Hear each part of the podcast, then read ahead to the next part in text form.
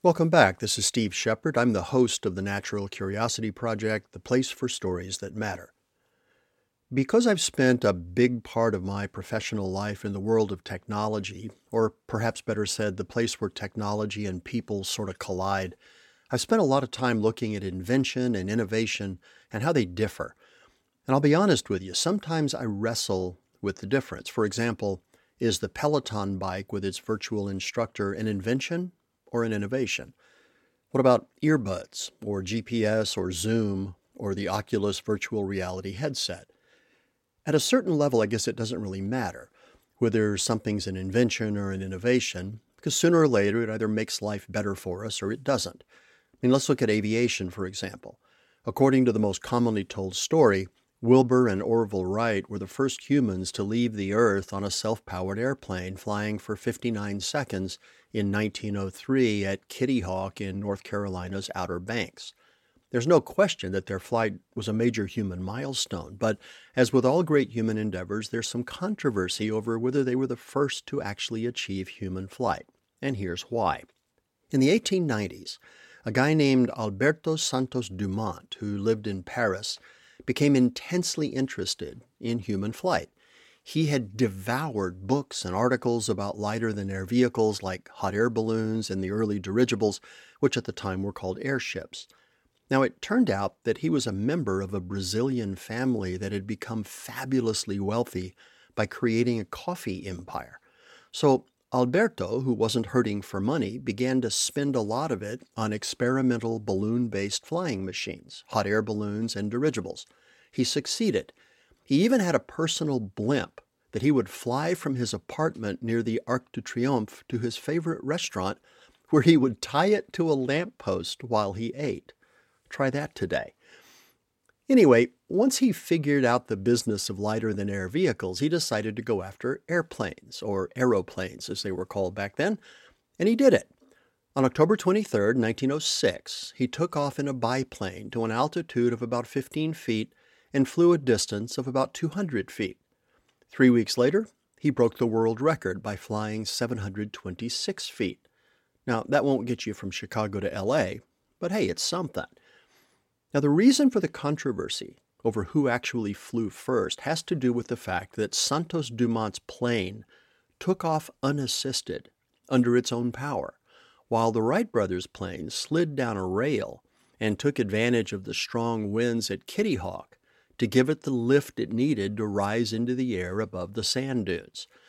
Another point of contention was that Santos Dumont's flight took place in the public eye, while Wilbur and Orville's flight was cloaked in secrecy. Now, look, I don't care, but it's interesting to ask this question What was the real invention? Was it the plane itself, or was it the curvable, shapeable wing design that gave the pilot the ability to get off the ground and maneuver? And what about innovation? I can easily argue that both aircraft were innovations in their own right. Orville and Wilbur's because the design harnessed the wind for lift, or Alberto Santos Dumont's design because it took off with the power of its own engine. Well, I'm going to stick with the definition of the two, invention and innovation, that works pretty well. Invention is literally that the creation of something new that works. For example, Thomas Edison's tungsten filament based light bulb, which took something on the order of a thousand failed prototypes before he got to one that worked, was truly an invention. Innovation, which literally means to make new again, is what happens when an invention is reconsidered by a different set of eyes. For example, the light emitting diode, or LED, was invented by a bunch of people, each one of them approaching it slightly differently and with different chemical processes. I could argue that the LED is an innovation based on Edison's original work, since they were both created to do the same thing. John Geoghegan, whose voice you've heard in a few other episodes, is the author of numerous books, including a new one called White Elephant Technology. It's going to be released in the fall of 2023. John spends a lot of his time looking at technologies that, in spite of the fact that they're very innovative, ultimately failed in the marketplace for a variety of reasons. Some of the technologies he has reported on include techniques for asteroid deflection, wave powered boats, underwater aircraft carriers, atomic powered airships, wind powered cargo ships, personal submarines, and flying aircraft carriers. As he writes on his website, John believes that heroic investment in white elephant technology is one of the purest expressions of the human condition, and that it's important.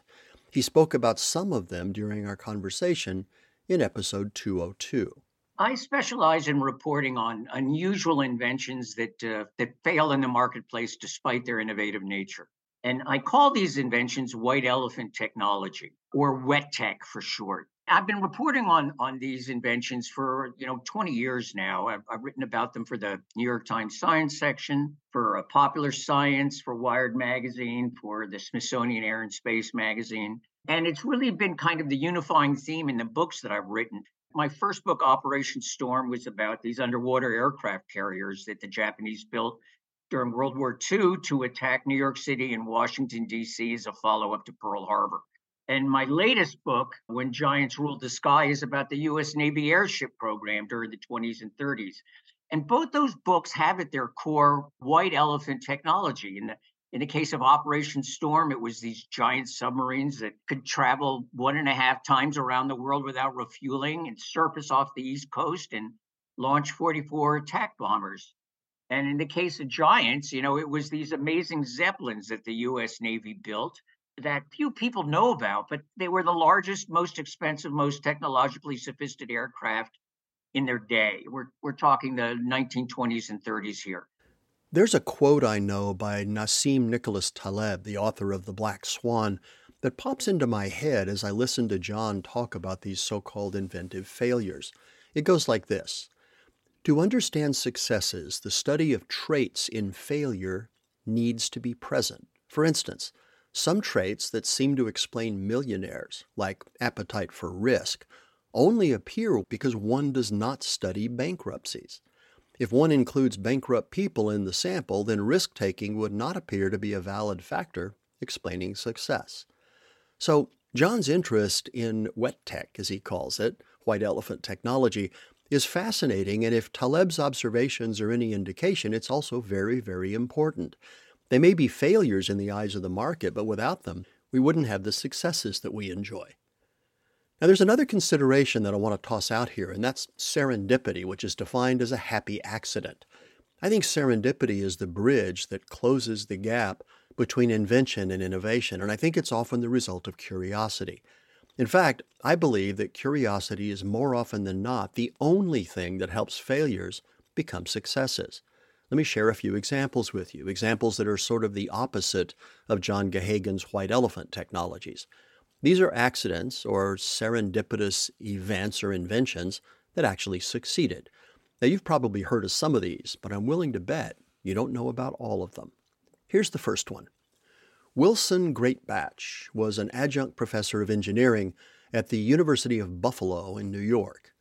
In 1956, he was working on an experimental device that would allow scientists to record the electrical rhythm of the human heart as it beat. But as he was designing his invention, he made a mistake. One of the circuits in the thing required a 10,000 ohm resistor, but he inadvertently grabbed a million ohm resistor. The result was that the device he was building generated a 1.8 millisecond signal followed by a one second pause, and then it repeated. Well, as it turned out, that was the precise rhythm of a healthy human heart. He had invented the pacemaker. But had he really? Actually, the medical community already had pacemakers, but they were the size of a large television set, and they were extremely painful for the patient. Greatbatch's version could be implemented and implanted under the skin with a minor surgical procedure, making it completely portable and far less uncomfortable. He and his partner, Dr. William Chardak, implanted the first one in a person in 1960, adding a year and a half to the person's life. Here's another one. Richard James was an engineer in the Navy during World War II. One of the challenges they had on ships was protecting sensitive instruments from all the rocking and rolling that ships did while they were at sea. So he had an idea. What if the instruments could be suspended from springs that would stretch as the ship moved about, giving the delicate onboard instruments the ability to gently bounce around without being shaken too much? So he began to experiment in the ship's machine shop with different springs. One day he knocked one of them off the workbench and watched mesmerized as it walked down the stairs by itself. It clearly wouldn't work to protect sensitive electronics, but it was kind of cool. He showed it to his wife Betty, and the Slinky was born. My friend Paul Whalen, whom you've heard in other episodes of this series, likes to observe that Minnesota Mining and Manufacturing, the company that we all know as 3M, has built an empire on paper and sand and glue. And he's right. 3M, you know, is another company that you never think about when you start talking about invention. And yet these guys have invented all kinds of stuff with paper, sand, and glue. And they still give everybody time to go off into a little room, either by yourself or with a group, and kick ideas around in terms of what to do. And you know, post-it notes was an idea gone sour. I mean, a glue that didn't stick. And all of a sudden, I have a side business that that makes a lot more money than than grinding wheels and sandpaper. You never know where the, the next big thing is going to come from. In 1968, one of 3M's scientists, Spencer Silver, was trying to create a new type of glue that would be extremely strong for industrial applications. Unfortunately, it didn't work. In fact, it wouldn't dry. So he showed it to a bunch of people in the company, and eventually another scientist, Alan Fry, had an idea. He was a regular churchgoer, and he was constantly getting annoyed by the fact that the bookmarks in his hymnal kept falling out. What if we could paint this glue that won't dry on bookmarks, he thought, to make them stay in place? So in 1979, the world welcomed the birth of the Post it note. Here's another. Kutol Products was a soap company back in the 1920s. Now, in those days, wallpaper was very much in style, but one of the problems with it was that it got dirty because most houses were heated with coal and the coal dust got on everything. So Kutol went looking for a way to clean it off. They knew they couldn't use a traditional wet cleaner since they were looking to clean a paper surface, but something kind of like an eraser might do the trick. Now, this was a big deal. The company was in a competitive industry and they were losing money. This product could save the company, or it could be the expense that killed it. Now, one of the challenges they faced was that houses were in the process of converting from coal to gas for heating, and gas was a lot cleaner. So, if they invested heavily in a wallpaper cleaning product and the need to clean it went away with the coal, then they would have spent a lot of money on something that was now obsolete but they decided to go forward, hoping that it didn't move as fast as everybody said it was going to. They came up with a combination of substances that actually worked, and when they demonstrated it to Kroger grocery stores, Kroger jumped on it, agreed to sell the product, and Kutol was saved. Now, this stuff was based on a very simple formula. It was nothing more than water and flour and salt, but it worked and Kutol products enjoyed profitability until the 1950s when their sales once again began to decline. Well, one day, Joseph McVicker, who was the son of the man who got the contract with Kroger, was told by his sister in law that the kids in her class, she was a school teacher, liked to play with the wallpaper cleaning product. So he went to her classroom to watch, and sure enough, they loved it. Well, based on what he saw, and encouraged by his sister in law, Kay Zufall, he turned the cleaning product into a kid's toy. As a result, Kutol Products created the Rainbow Crafts Company specifically to sell their new toy. It was called Play Doh. Now, here's one interesting little aside. McVicker was able to convince Bob Keeshan to use the product on his morning TV show. Keeshan was the actor who played Captain Kangaroo, one of the most popular children's shows on TV, and that was all it took. Now, by the way, as long as we're talking about wallpaper, let me tell you about Alfred Fielding and Marc Chavannes. They invented a textured wallpaper that they thought people would absolutely clamor for, but they didn't. So instead, they tried to market it as an insulating surface for greenhouses. Well, that didn't work either, so it became bubble wrap. Can you imagine having that as wallpaper? I mean, how long would that last with kids in the house? Okay, here's another interesting story. Back in the 1930s, about halfway between Boston and Plymouth in Massachusetts, there was an inn called the Toll House Inn, run by Kenneth and Ruth Graves Wakefield. One of Ruth's signature desserts was rich chocolate cookies. Well, One day she went to make a batch for the latest passel of guests, but when she got to the kitchen, she discovered that she was out of baker's chocolate. Well, she did have a bar of Nestle's semi sweet baking chocolate, so she just chopped it up and mixed it into the batter, assuming it would melt and spread throughout. Fortunately, she was wrong. The chocolate didn't melt, but it got deliciously soft, so she just went with the resulting cookies, served them to her guests, and hoped for the best. Well, the best turned out to be better than the original, and once word of her invention spread, sales of Nestle's semi sweet chocolate went through the roof. Now, apparently, she was pretty shrewd because she went on to forge an alliance with Nestle Corporation, under which they agreed to print the Toll House cookie recipe on their packages, while also supplying Ruth with all the chocolate she needed free of charge.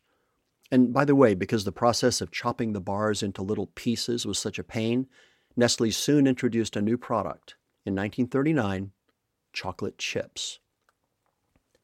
And then we have the story of Frank Epperson. Never heard of him?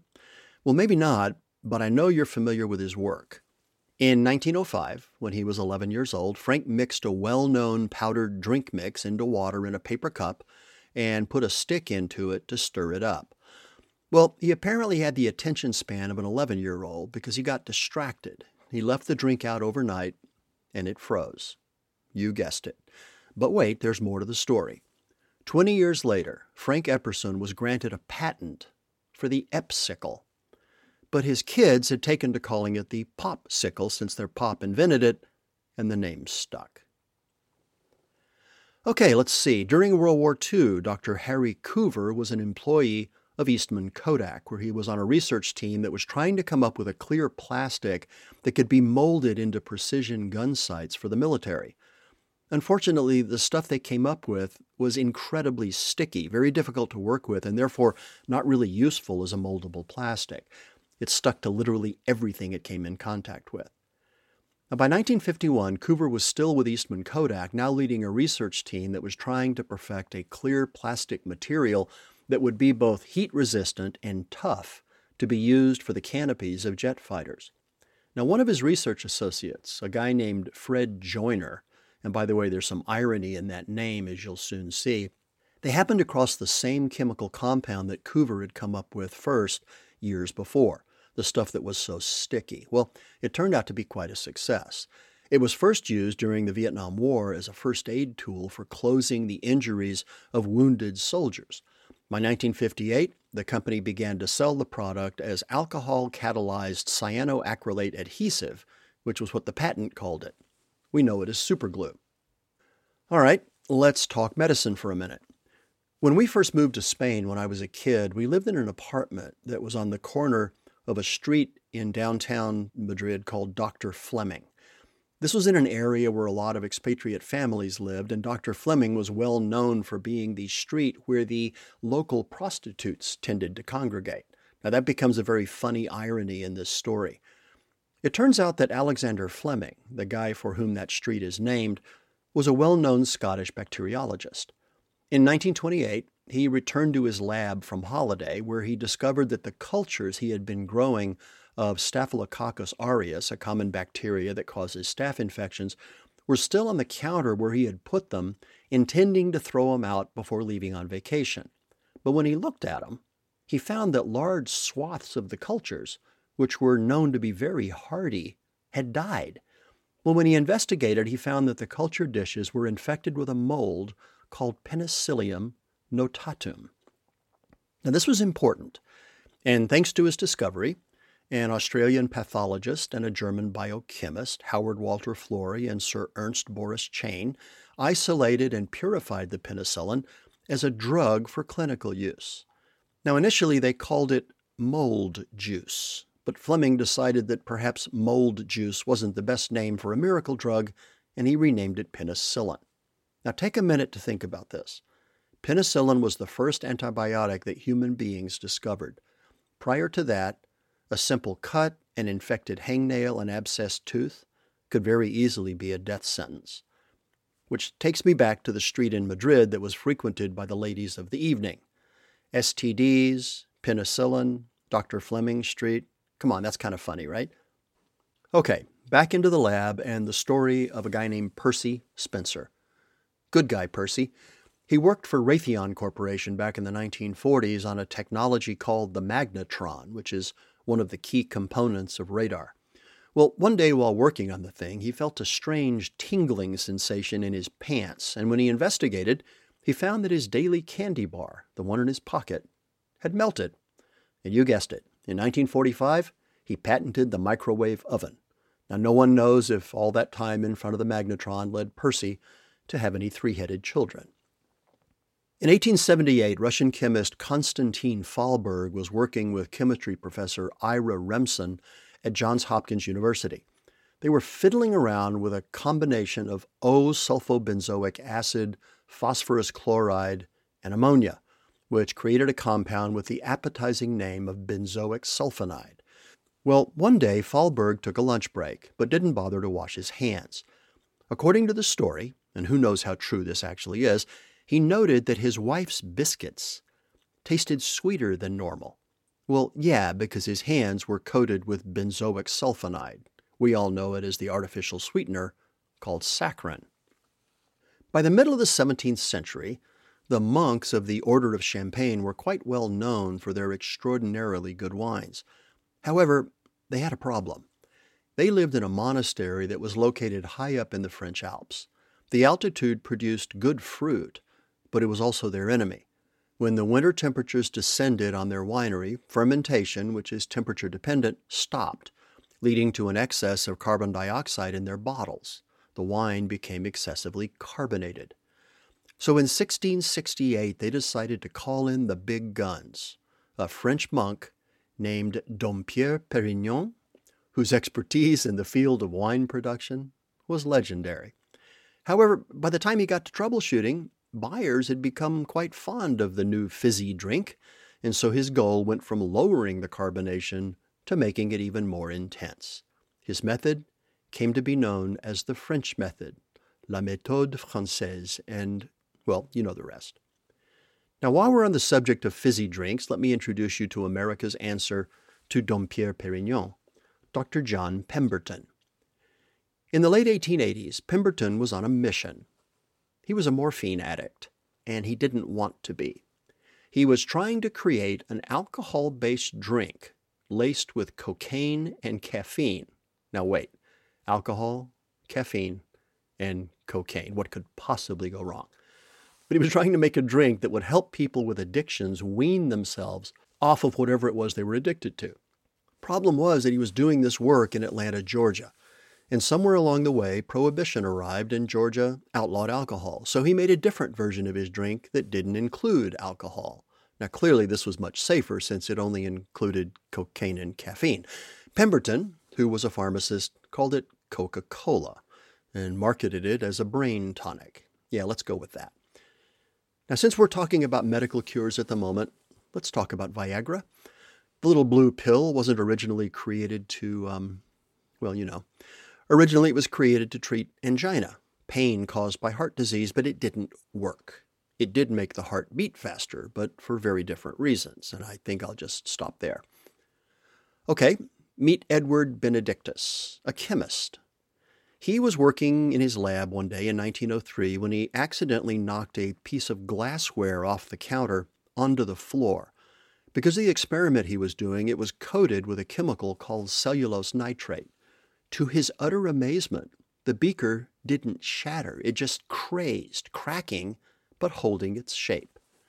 And just like that, safety glass was born.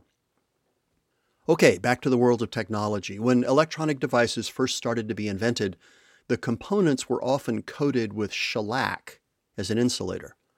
The problem with that is that shellac is made from let's see, how do, how do I say this gently? It's made from a substance that comes out of the north end of a southbound Asian beetle. As such, it's hard to collect and therefore expensive. Well, in 1907, Leo Baekeland, a chemist over in Belgium, was fiddling around with a compound that had the friendly name of polyoxybenzyl methylene glycol anhydride.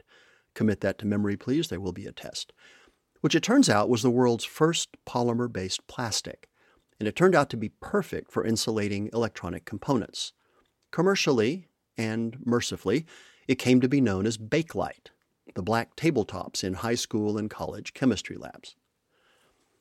Okay, one more, and then I'll shut up.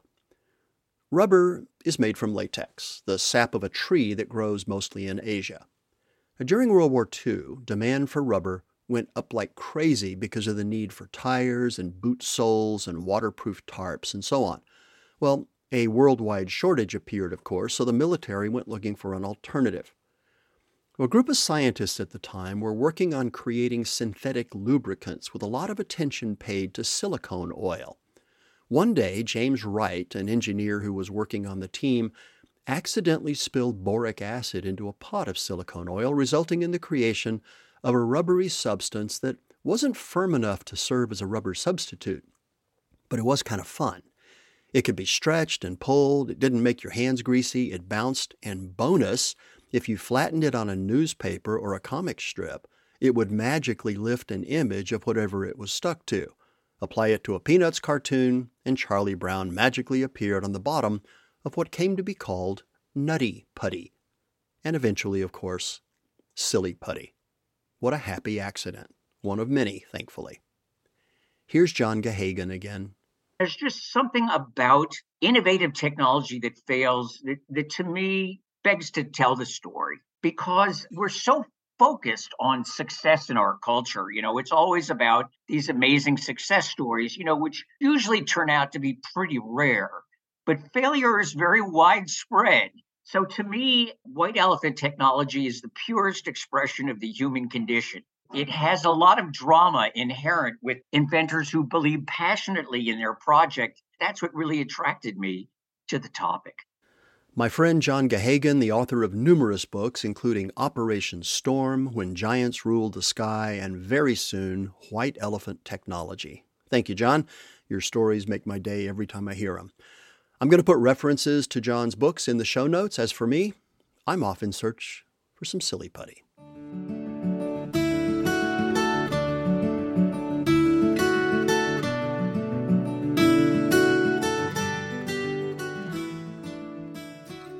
I'm Steve Shepard, the host of the Natural Curiosity Project, and I just want to take a few additional seconds to thank you for the gift of your time.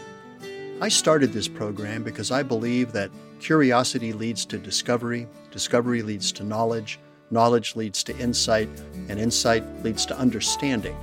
If you've been a listener for a while, you know that the only thing that ties the episodes together is that each one covers a story that deserves to be told, and that each story is something that you should be curious about.